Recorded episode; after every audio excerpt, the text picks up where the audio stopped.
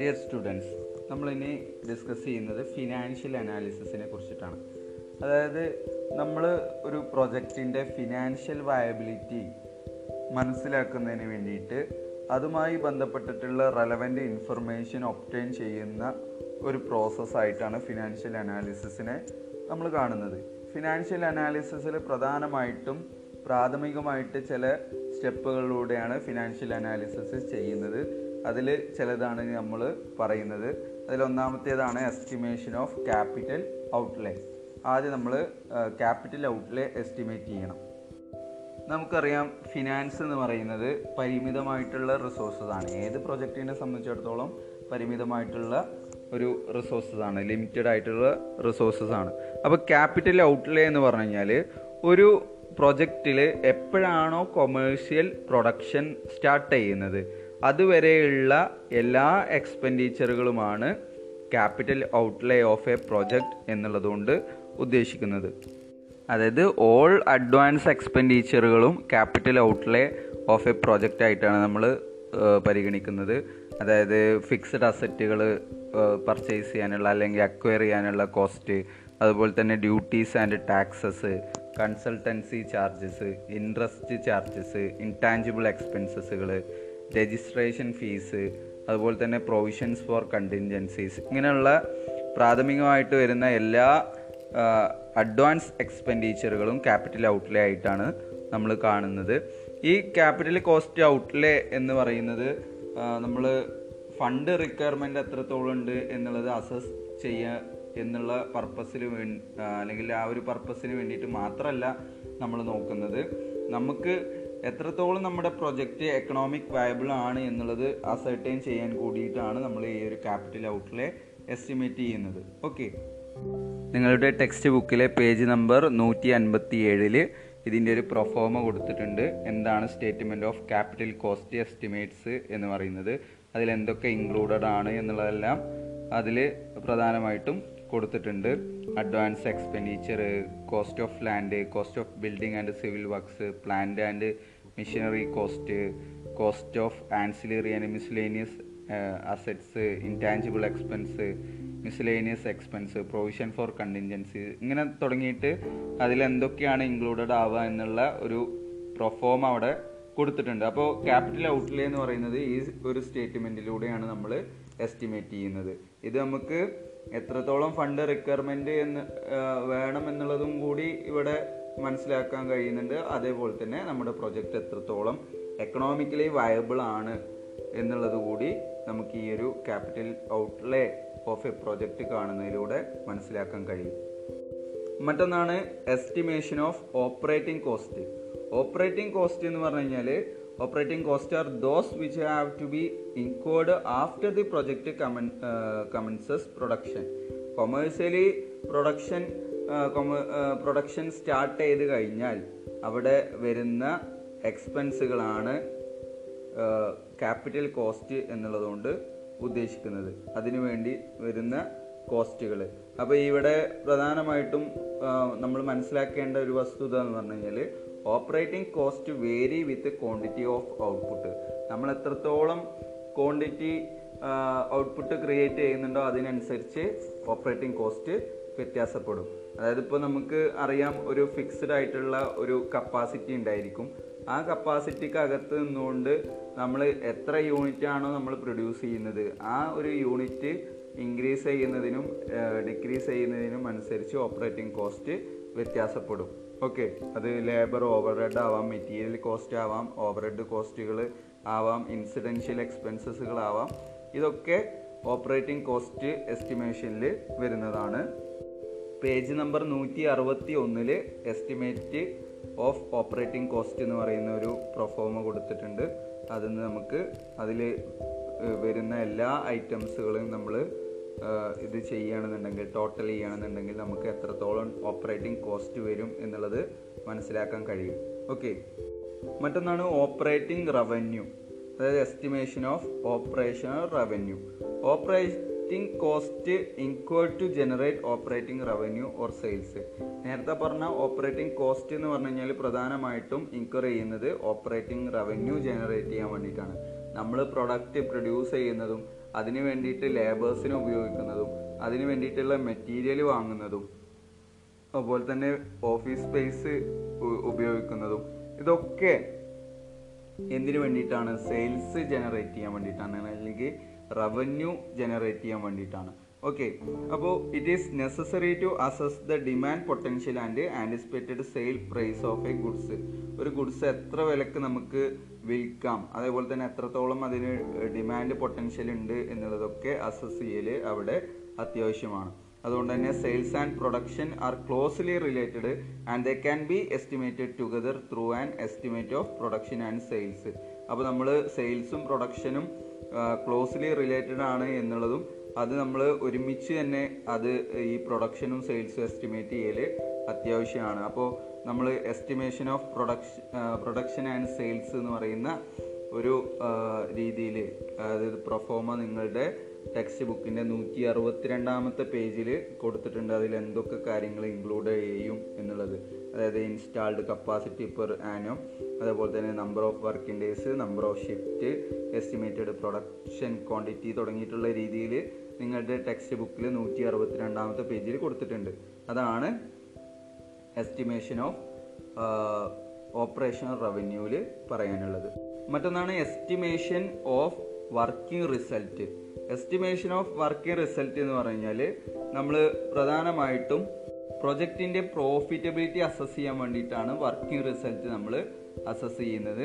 പ്രധാനമായിട്ടും ഇവിടെ operating cost and revenue are matched ആണോ എന്നുള്ളതാണ് നമ്മളിവിടെ എസ്റ്റിമേറ്റ് ചെയ്യുന്നത്. ഇതിനായിട്ട് നമ്മൾ പ്രോഫിറ്റ് ആൻഡ് ലോസ് സ്റ്റേറ്റ്മെന്റ് ആണ് ഉപയോഗിക്കുന്നത്. അതിന്റെ ഒരു പ്രൊഫോമ നിങ്ങളുടെ നൂ ടെക്സ്റ്റ് ബുക്കിന്റെ നൂറ്റി അറുപത്തി മൂന്നാമത്തെ പേജിൽ നൽകിയിട്ടുണ്ട് profit and loss statement for year to year എന്ന് പറഞ്ഞുകൊണ്ടുള്ള ഒരു പ്രൊഫോമ നൽകിയിട്ടുണ്ട്. അതിൽ നമ്മൾ കൊടുത്തിട്ടുള്ള ഐറ്റംസുകളൊക്കെ വെച്ചിട്ടാണത് കാൽക്കുലേറ്റ് ചെയ്യുന്നത്. അതിൽ നമ്മൾ പ്രധാനമായിട്ടും expected sales net sales cost of production gross margins general and administrative expense taxes dividend തുടങ്ങിയിട്ടുള്ള കുറേ കാര്യങ്ങൾ അതിൽ നമ്മൾ ചെയ്യുന്നുണ്ട്. അത് നിങ്ങൾക്ക് ആ ഒരു സ്റ്റേറ്റ്മെന്റ് നോക്കിക്കഴിഞ്ഞാൽ നിങ്ങൾക്ക് മനസ്സിലാക്കാൻ കഴിയും. ഓക്കെ മറ്റൊന്നാണ് എസ്റ്റിമേഷൻ ഓഫ് ഫിനാൻഷ്യൽ പൊസിഷൻ നമ്മുടെ പ്രൊജക്റ്റിന്റെ ഫിനാൻഷ്യൽ പൊസിഷൻ ഒരു പെർട്ടിക്കുലർ പോയിന്റ് ഓഫ് ടൈമിൽ നിന്നുകൊണ്ട് നമ്മൾ financial position of a firm ascertain ചെയ്യാൻ വേണ്ടിയിട്ടാണ് നമ്മൾ ഈ ഒരു എസ്റ്റിമേഷൻ ഓഫ് ഫിനാൻഷ്യൽ പൊസിഷൻ എന്നുള്ളതുകൊണ്ട് ഉദ്ദേശിക്കുന്നത്. ഇതിനായിട്ട് നമ്മൾ ഒരു ബാലൻസ് ഷീറ്റാണ് പ്രിപ്പയർ ചെയ്യുന്നത്.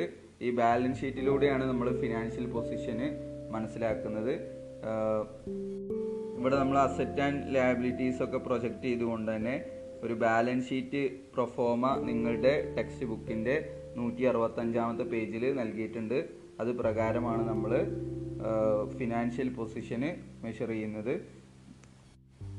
ഈ ഒരു ഫിനാൻഷ്യൽ പൊസിഷൻ എസ്റ്റിമേറ്റ് ചെയ്യുന്നതിലൂടെ നമുക്ക് ഫണ്ട് ഫ്ലോയും ക്യാഷ് ഫ്ലോ സ്റ്റേറ്റ്മെന്റും ഒക്കെ പ്രിപ്പയർ ചെയ്യാനും അതുപോലെ തന്നെ various ratio on profitability liquidity and solvency of the project പ്രൊജക്റ്റിന്റെ solvency ratio liquidity ratio profitability ratio ഇങ്ങനെ വേരിയസ് റേഷ്യോസ് കമ്പ്യൂട്ട് ചെയ്യാനും ഈ ഒരു ബാലൻസ് ഷീറ്റ് അല്ലെങ്കിൽ ഈ ഒരു എസ്റ്റിമേഷൻ ഓഫ് ഫിനാൻഷ്യൽ പൊസിഷന് സഹായിക്കുന്നുണ്ട്.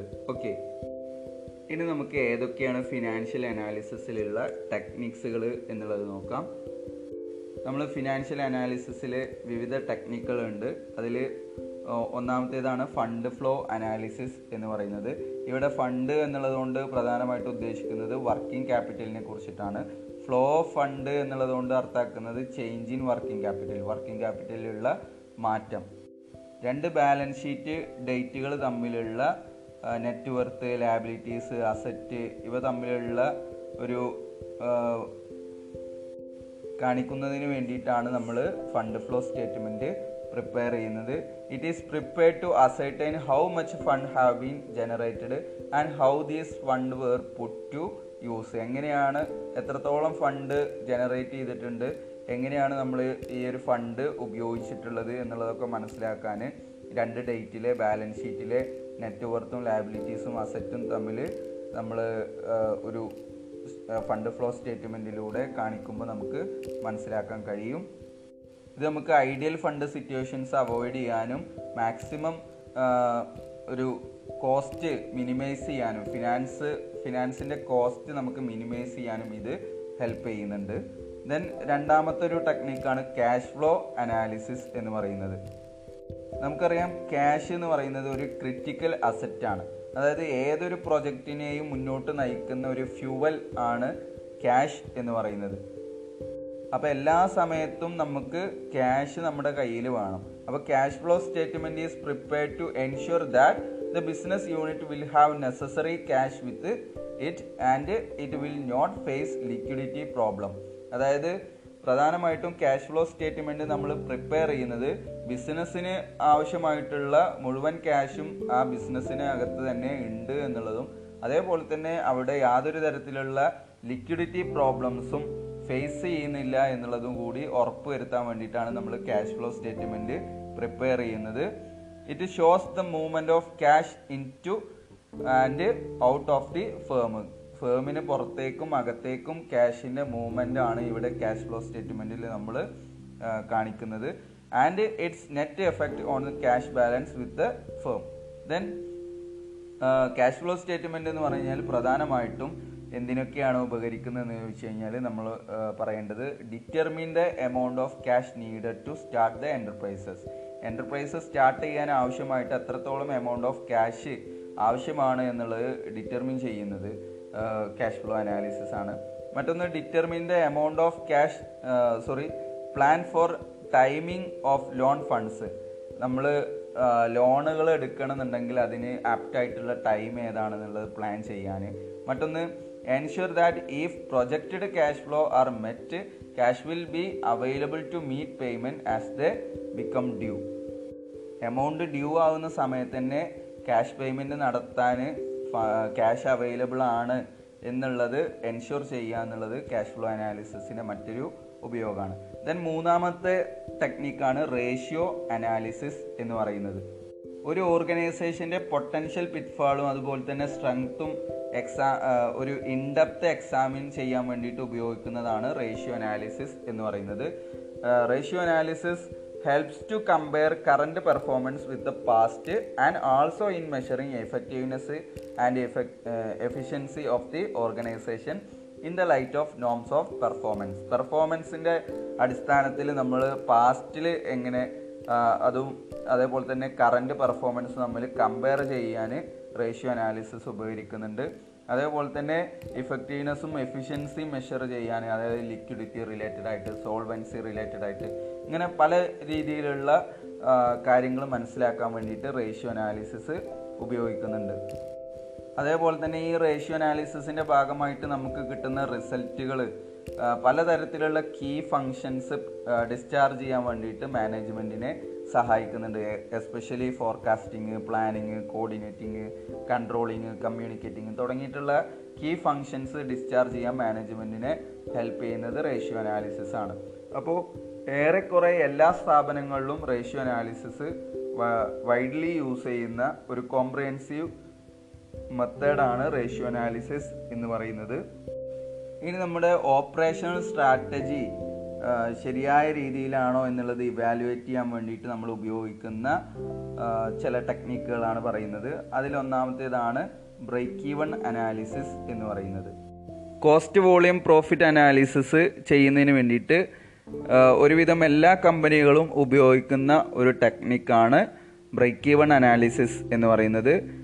It is a point at which losses cease and profit begin എവിടെയാണോ ലോസ് അവസാനിച്ചുകൊണ്ട് പ്രോഫിറ്റ് സ്റ്റാർട്ട് ചെയ്യുന്നത് ആ പോയിന്റിനെയാണ് നമ്മൾ ബ്രേക്ക് ഈവൺ പോയിന്റ് എന്നുള്ളത് പറയുന്നത്.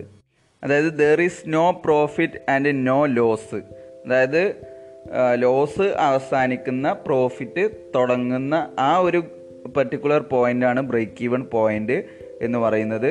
അതായത് is an equilibrium point or value between cost or price and profit അതായത് കോസ്റ്റും പ്രൈസും പ്രോഫിറ്റും ഒക്കെ ഈക്വൽ ആവുന്ന ഒരു പോയിന്റാണ് ബ്രേക്ക് ഈവൺ പോയിന്റ് എന്ന് പറയുന്നത്. നമുക്ക് അറിയാം ഇപ്പോൾ എഫ് ടി ബി ബി എക്കാർക്ക് ബ്രേക്ക് ഈവൺ പോയിന്റ് ഒന്നും ഞാൻ കൂടുതലായിട്ട് പറഞ്ഞു തരേണ്ട ആവശ്യം ഉണ്ടാവില്ല. എന്നാലും എഫ് ടിക്കാർക്ക് വേണ്ടിയിട്ട് ഞാൻ ഒരു സിമ്പിളായിട്ട് പറയുകയാണ് അതായത് ഇപ്പോൾ നമുക്ക് ഒരുപാട് എക്സ്പെൻസുകൾ ഇൻക്വയർ ചെയ്യുന്നുണ്ട്. ആ എക്സ്പെൻസുകൾ എൻക്വയർ ചെയ്യുമ്പോൾ നമുക്ക് എത്ര സെയിൽസ് നടത്തി കഴിഞ്ഞാലും പലതരത്തിലുള്ള ഫിക്സഡ് അസറ്റുകൾ മറ്റുള്ള കാര്യങ്ങളൊക്കെ നമുക്ക് പർച്ചേസ് ചെയ്ത് ബിൽഡിങ് കയറ്റണം. ഇതിനുള്ള എക്സ്പെൻസുകളൊക്കെ നമ്മൾ ഒരു സ്ഥാപനത്തിൽ നിന്ന് ഒരു പ്രൊഡക്റ്റ് വിറ്റ് കഴിഞ്ഞ് അത് ഓവർകം ചെയ്യണമെന്നുണ്ടെങ്കിൽ കുറച്ച് സമയമെടുക്കും. ഓക്കെ അപ്പോൾ നമ്മൾ കുറച്ച് മുന്നോട്ട് പോകുന്ന സമയത്തൊക്കെ നമുക്ക് എന്തായിരിക്കും? ലോസ് ആയിരിക്കും ഉണ്ടാവുക. എല്ലാതും വെച്ച് കമ്പയർ ചെയ്യുമ്പോൾ നമുക്ക് ലോസ് ആയിരിക്കും ഉണ്ടാവുക. ഒരു ഗിവൺ പോയിന്റിൽ ആ ലോസ് അവിടെ അവസാനിച്ചുകൊണ്ട് പിന്നീട് പ്രോഫിറ്റിലേക്ക് പോകുന്ന ഒരു അവസ്ഥ ഉണ്ടാവും. അതായത് ഈ പ്രൊഡക്ഷനിലൂടെ സെയിൽസിലൂടെ നമുക്ക് നമ്മൾ റവന്യൂസ് ജനറേറ്റ് ചെയ്യാൻ തുടങ്ങുമ്പോൾ അങ്ങനെ ജനറേറ്റ് ചെയ്ത് ജനറേറ്റ് ചെയ്ത് നമ്മൾക്ക് വന്നിട്ടുള്ള ചിലവുകളൊക്കെ മീറ്റ് ചെയ്തുകൊണ്ട് പ്രോഫിറ്റ് നേടുന്നതിലേക്ക് നയിക്കും. ആ പ്രോഫിറ്റും ഇല്ല എന്ന ലോസും ഇല്ലാത്ത ആ ഒരു എല്ലാം ഈക്വൽ ആവുന്ന ആ ഒരു സ്റ്റേജിനെയാണ് നമ്മൾ ബ്രേക്ക് ഈവൺ പോയിന്റ് എന്നുള്ളത് പറയുന്നത്. ഇനി എങ്ങനെയാണ് ബി ഇ പി കമ്പ്യൂട്ട് ചെയ്യുക എന്നുള്ളതൊക്കെ ടെക്സ്റ്റിൽ പറയുന്നുണ്ട്. അപ്പോൾ അതൊക്കെ നിങ്ങൾ ടെക്സ്റ്റിന്റെ സഹായത്തോട് കൂടിയിട്ട് നോക്കുമായിരിക്കും ഒന്നുകൂടെ നല്ലത്. ഞാൻ അതിന്റെ സാങ്കേതികത പറഞ്ഞുകൊണ്ട് കൂടുതൽ കോംപ്ലിക്കേറ്റഡ് ആക്കുന്നില്ല. പ്രോബ്ലംസ് ഒന്നും അധികം ഉണ്ടാവില്ല. എങ്കിലും ഇക്വേഷൻസ് ഒക്കെ എഴുതുകയാണെന്നുണ്ടെങ്കിൽ ഒന്നും കൂടെ ആൻസർ അട്രാക്റ്റീവ് ആവും എന്നുള്ളത് കൊണ്ടാണ്. ബി പി ഇൻ യൂണിറ്റ് യൂണിറ്റിൽ ബ്രേക്ക് ഈവൺ പോയിന്റ് കാണുന്നുണ്ടെങ്കിൽ അതായത് എത്ര യൂണിറ്റ് നമ്മൾ പ്രൊഡ്യൂസ് ചെയ്താലാണ് നോ പ്രോഫിറ്റ് നോ ലോസ് ഏരിയയിൽ നമ്മൾ എത്തുക എന്നുള്ളത് നോക്കുന്നതിന് വേണ്ടിയിട്ട് നമ്മൾ കാണുന്ന ഇക്വേഷനാണ് fixed cost divided by contribution per unit contribution per unit. ഈ കോൺട്രിബ്യൂഷൻ പെർ യൂണിറ്റ് കോൺട്രിബ്യൂഷൻ എങ്ങനെ നമ്മൾ കാണുക? സെയിൽസ് മൈനസ് വേരിയബിൾ കോസ്റ്റ് ആണ് കോൺട്രിബ്യൂഷൻ എന്ന് പറഞ്ഞു കഴിഞ്ഞാൽ okay then contribution minus fixed cost ആണ് നമ്മൾ പ്രോഫിറ്റ് എന്ന് പറയുന്നത്. ഓക്കെ അപ്പോൾ ബി പി യൂണിറ്റിൽ നമ്മൾ കാണുന്നത് fixed cost divided by contribution per unit നമ്മൾ എത്ര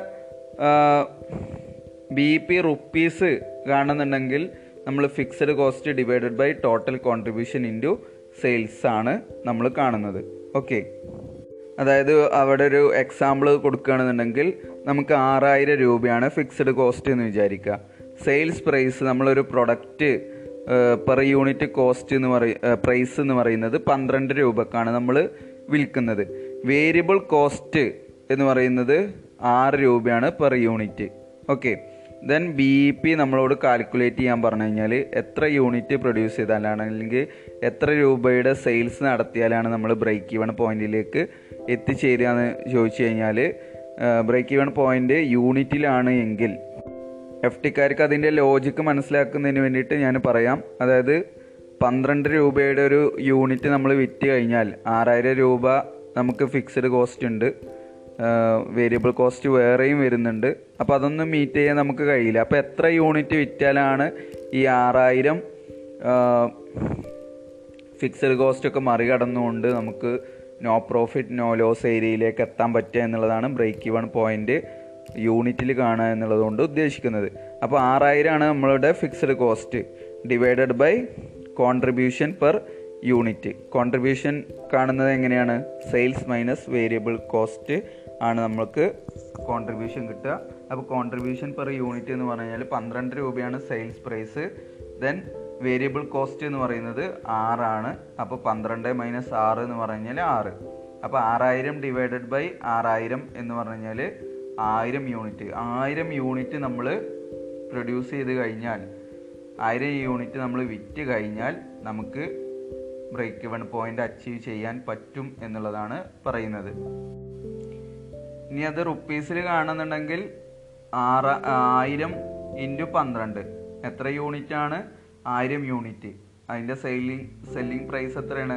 പന്ത്രണ്ട് രൂപ. അപ്പോൾ ആയിരം ഇന്റു പന്ത്രണ്ട്. പന്ത്രണ്ടായിരം രൂപക്ക് വിറ്റ് കഴിഞ്ഞാൽ നമുക്ക് നോ പ്രോഫിറ്റ് നോ ലോസ് ഏരിയയിൽ എത്താൻ കഴിയും എന്നുള്ളതാണ് പറയുന്നത്. അപ്പോൾ നേരത്തെ പറഞ്ഞ ഇക്വേഷൻ പ്രകാരം sales minus variable cost contribution contribution minus fixed cost profit അല്ലേ?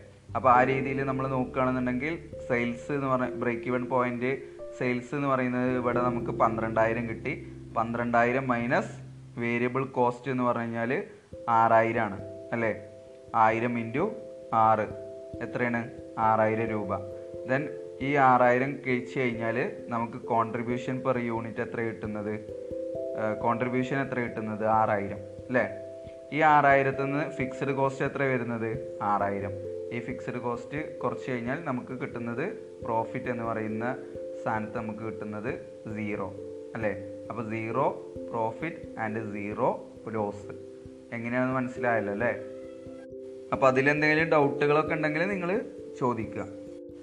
പിന്നെ ഇതിന്റെ അഡ്വാന്റേജുകൾ എന്തൊക്കെയാണ്? It helps to take investment decision മറ്റൊന്ന് it serve as a useful tool for cost control മറ്റൊന്ന് it assist in the formulation of price policy then മറ്റൊന്ന് it can be used to study the comparative plant efficiencies of the industry it is useful for determining cost and revenue at different levels of activity ഇങ്ങനെ നിരവധി കാര്യങ്ങൾ break even അനാലിസിസിന്റെ അഡ്വാന്റേജുകളാണ് ഇനി ഇതിന്റെ limitations എന്തൊക്കെയാണ് നോക്കാം? Break even അനാലിസിസിന്റെ limitation എന്ന് പറയുന്നത് it assumes that the future projections can be made on the basis of past record മുമ്പുള്ള റെക്കോർഡിന്റെ ബേസിലാണ് നമ്മളിവിടെ ഫ്യൂച്ചർ പ്രൊജക്ഷൻ ഒരു അസംഷനാണ് അത് കറക്റ്റ് ആയിക്കോണം എന്നില്ല. ഓക്കെ രണ്ടാമത്തത് it has limited application in the long range planning ഒരു ലോങ് റേഞ്ച് പ്ലാനിങ്ങിൽ ഇതിന്റെ അപ്ലിക്കേഷൻ എന്ന് പറയുന്നത് വളരെയധികം ലിമിറ്റഡ് ആണ്. മറ്റൊന്ന് break even analysis completely ignore the capital employed in the project ഈ ബ്രേക്ക് ഈവൺ അനാലിസിസിൽ എത്രത്തോളം ക്യാപിറ്റൽ എംപ്ലോയിഡ് ചെയ്തിട്ടുണ്ട് എന്നുള്ളത് നമ്മൾ നോക്കുന്നേ ഇല്ല. ഓക്കെ പിന്നെ ഇവിടെ ഉള്ള ഒരു അസംഷൻ എന്ന് പറയുന്നത് fixed cost remain fixed for any level of production ഏത് ലെവൽ ഓഫ് പ്രൊഡക്ഷനിലും ഫിക്സ്ഡ് കോസ്റ്റ് റിമെയിൻ സെയിം ആണ് എന്നുള്ള ഒരു അസംഷനാണ് ഇവിടെ കാണുന്നത്. But actually it will remain fixed only up to the certain level of activity certain level of ആക്ടിവിറ്റിയിൽ മാത്രമാണ് ഇത് ഫിക്സ്ഡ് ആവുന്നത്. ഫോർ എക്സാമ്പിൾ ഇപ്പോൾ നമ്മൾ ഒരു റൂമിലാണ് നമ്മൾ പ്രൊഡക്ഷൻ നടത്തുന്നത് വിചാരിക്കുക. ആ പ്രൊഡക്ഷൻ നടത്തുമ്പോൾ അവിടെയുള്ള ഒരു ഫിക്സഡ് ചാർജ് എന്ന് പറയുന്നത് അവിടെയുള്ള ഫിക്സഡ് അസറ്റുകൾക്കുള്ള ചിലവ് അല്ലെങ്കിൽ കറണ്ട് ബില്ലുകൾക്കുള്ള ചിലവ് ഇതൊക്കെ ഫിക്സ്ഡ് ആയിട്ടാണ് ഉപയോഗിക്കുന്നതെങ്കിൽ ഫിക്സഡ് ആണ്. എന്നാൽ അതിനേക്കാൾ ഉപയോഗിച്ച് കഴിഞ്ഞാൽ ഇപ്പോൾ ഫിക്സഡ് ആയിട്ടുള്ള ഒരു ചാർജ് കറണ്ടിനുണ്ട് കറണ്ട് ബില്ല് എന്ന് പറഞ്ഞു കഴിഞ്ഞാൽ അതിലൊരു ഫിക്സഡ് ചാർജ് ഉണ്ട്. അതിനേക്കാൾ കൺസംഷൻ കൂടി കഴിഞ്ഞാൽ അത് വേരി ചെയ്യുന്നുണ്ട് അല്ലേ? അതേപോലെ തന്നെ നമ്മൾ ഒരു റൂമിൽ നാല് ലേബേഴ്സിനെയാണ് വെച്ചുകൊണ്ട് പ്രൊഡക്ഷൻ നടത്തുന്നത്. ഓക്കെ ദെൻ ആ ഒരു റൂമിന്റെ കപ്പാസിറ്റി എന്ന് പറയുന്നത് മെഷീനറീസും ഈ നാല് ലേബേഴ്സിനെയും മാത്രമേ അതിൽ ഇൻക്ലൂഡ് ചെയ്യാൻ പറ്റുന്നുള്ളൂ എന്ന് വിചാരിക്കുക. ദെൻ നമുക്ക് മാർക്കറ്റിൽ കുറച്ച് ഡിമാൻഡ് കൂടി നമ്മൾ പുതിയൊരു റൂമും കൂടെ എടുത്തു. അവിടെ നമുക്ക് ഒരു മെഷീനറി കൂടെ ഫിക്സ് ഇൻസ്റ്റാൾ ചെയ്യണമെന്നുണ്ടെങ്കിൽ അതിനുള്ള എമൗണ്ട് വേരി ചെയ്യുന്നുണ്ട്. ദെൻ അതേപോലെ തന്നെ അവിടെയും ഒരു നാല് എംപ്ലോയീസിനെ വെക്കുകയാണെന്നുണ്ടെങ്കിൽ ലേബർ കോസ്റ്റും ഫിക്സ്ഡ് നിന്ന് മാറി മൂവ് ചെയ്യുന്നുണ്ട്. അങ്ങനെ നമ്മൾ സെർട്ടൺ ലെവൽ കഴിഞ്ഞ് കഴിഞ്ഞാൽ ഫിക്സ്ഡ് ആവാൻ യാതൊരു തരത്തിലുള്ള ചാൻസും ഇല്ല. ഇങ്ങനെ ഒരുപാട് പോരായ്മകൾ ബ്രേക്ക് ഈവൻ അനാലിസിസിന് ഉണ്ട്. ദെൻ സെൻസിറ്റിവിറ്റി അനാലിസിസ് സെൻസിറ്റിവിറ്റി അനാലിസിസിൽ ക്രൂഷ്യൽ വേരിയബിൾസിന്റെ ഇമ്പാക്റ്റ് പഠിക്കുക എന്നുള്ളതാണ് സെൻസിറ്റിവിറ്റി അനാലിസിസ് കൊണ്ട് ഉദ്ദേശിക്കുന്നത്. അതായത് ക്രൂഷ്യൽ വേരിയബിൾസ് എന്നുള്ളതുകൊണ്ട് ഉദ്ദേശിക്കുന്നത് material sales volume sales price degree of capacity utilisation ഇതിനൊക്കെ ബേസ് ചെയ്തുകൊണ്ട് നമ്മൾ എക്കണോമിക് വയബിലിറ്റി ഉണ്ടോ ഒരു പ്രൊജക്റ്റിന് അല്ലെങ്കിൽ എന്റർപ്രൈസസിന് ഉണ്ടോ എന്നുള്ളത് ഈ ക്രൂഷ്യൽ വേരിയബിൾസിന്റെ ഇമ്പാക്റ്റ് പഠിക്കുക എന്നുള്ളതാണ് സെൻസിറ്റിവിറ്റി അനാലിസിസിൽ വരുന്നത്. Under this approach the value of different key variables is changed in a systematic manner അതായത് ഇതിൽ നമ്മൾ കീ വേരിയബിൾസ് ഒരു സിസ്റ്റമാറ്റിക് മാനറിൽ ചേഞ്ച് ചെയ്തുകൊണ്ട് അതിന്റെ വാല്യൂ ചേഞ്ച് ചെയ്തുകൊണ്ട് നമ്മൾ എന്ത് ചെയ്യാണ്? ഈ ഒരു ഇമ്പാക്റ്റ് പഠിക്കുകയാണ് സെൻസിറ്റിവിറ്റി അനാലിസിസിൽ വരുന്നത്. മറ്റൊന്നാണ് risk analysis risk analysis helps in identifying the source of risk such as rise in price of raw material taxes and duties product price etcetera നമുക്ക് എവിടെ നിന്നൊക്കെയാണ് റിസ്കുകൾ വരുന്നത് എന്നുള്ള ആ ഒരു സോഴ്സസ് ഓഫ് റിസ്ക് ഐഡന്റിഫൈ ചെയ്യാൻ ഹെൽപ്പ് ചെയ്യുന്ന ഒരു അനാലിസിസ് ആണ് റിസ്ക് അനാലിസിസ് എന്ന് പറയുന്നത്. ഫോർ എക്സാമ്പിൾ നമ്മൾ പറയുകയാണെങ്കിൽ റോ മെറ്റീരിയലിന്റെ പ്രൈസ് ഇൻക്രീസ് ചെയ്യലാവാം ചിലപ്പോൾ റിസ്ക് അതല്ലെങ്കിൽ ടാക്സ് ആൻഡ് ഡ്യൂട്ടീസ് റൈസ് ചെയ്യലാവാം റിസ്ക് അല്ലെങ്കിൽ പ്രൊഡക്റ്റ് പ്രൈസ് ഇൻക്രീസ് ചെയ്യുന്നതാവാം റിസ്ക് ദെൻ ഇങ്ങനെ ഒരുപാട് പ്രൊജക്റ്റിന് നമ്മുടെ പ്രൊജക്റ്റിന് ഫ്യൂച്ചർ റിട്ടേൺ അഫക്റ്റ് ചെയ്യുന്ന കാര്യങ്ങളാണ് ഇവയെല്ലാം. അപ്പോൾ അതെല്ലാം ഐഡന്റിഫൈ ചെയ്യുക സോഴ്സസ് ഓഫ് റിസ്ക് ഐഡന്റിഫൈ ചെയ്യുക എന്നുള്ളതാണ് റിസ്ക് അനാലിസിസിന്റെ പ്രധാനമായിട്ടുള്ള ഉദ്ദേശം. അപ്പോൾ ഒരു നല്ല രീതിയിൽ നമ്മൾ റിസ്ക് അനാലിസിസ് നടത്തുകയാണെന്നുണ്ടെങ്കിൽ അത് ഇൻവെസ്റ്റേഴ്സിനെ സംബന്ധിച്ചിടത്തോളം അവരുടെ പ്രൊപ്പോസ്ഡ് പ്രൊജക്റ്റ് റീഡിസൈൻ ചെയ്യാനുള്ള ഒരു ഓപ്പർച്യൂണിറ്റിയാണ് അവിടെ പ്രൊവൈഡ് ചെയ്യുന്നത്. ഓക്കെ അപ്പോൾ നമ്മൾ ഈ ഒരു പോഡ്കാസ്റ്റിലൂടെ ഡിസ്കസ് ചെയ്തത് ഫിനാൻഷ്യൽ അനാലിസിസിനെ കുറിച്ചിട്ടാണ്. അതിലുള്ള വേരിയസ് ടെക്നിക്സുകളും വേരിയസ് സ്റ്റെപ്പുകളും ആണ് നമ്മൾ ഇവിടെ ഡിസ്കസ് ചെയ്തത്. ഓക്കെ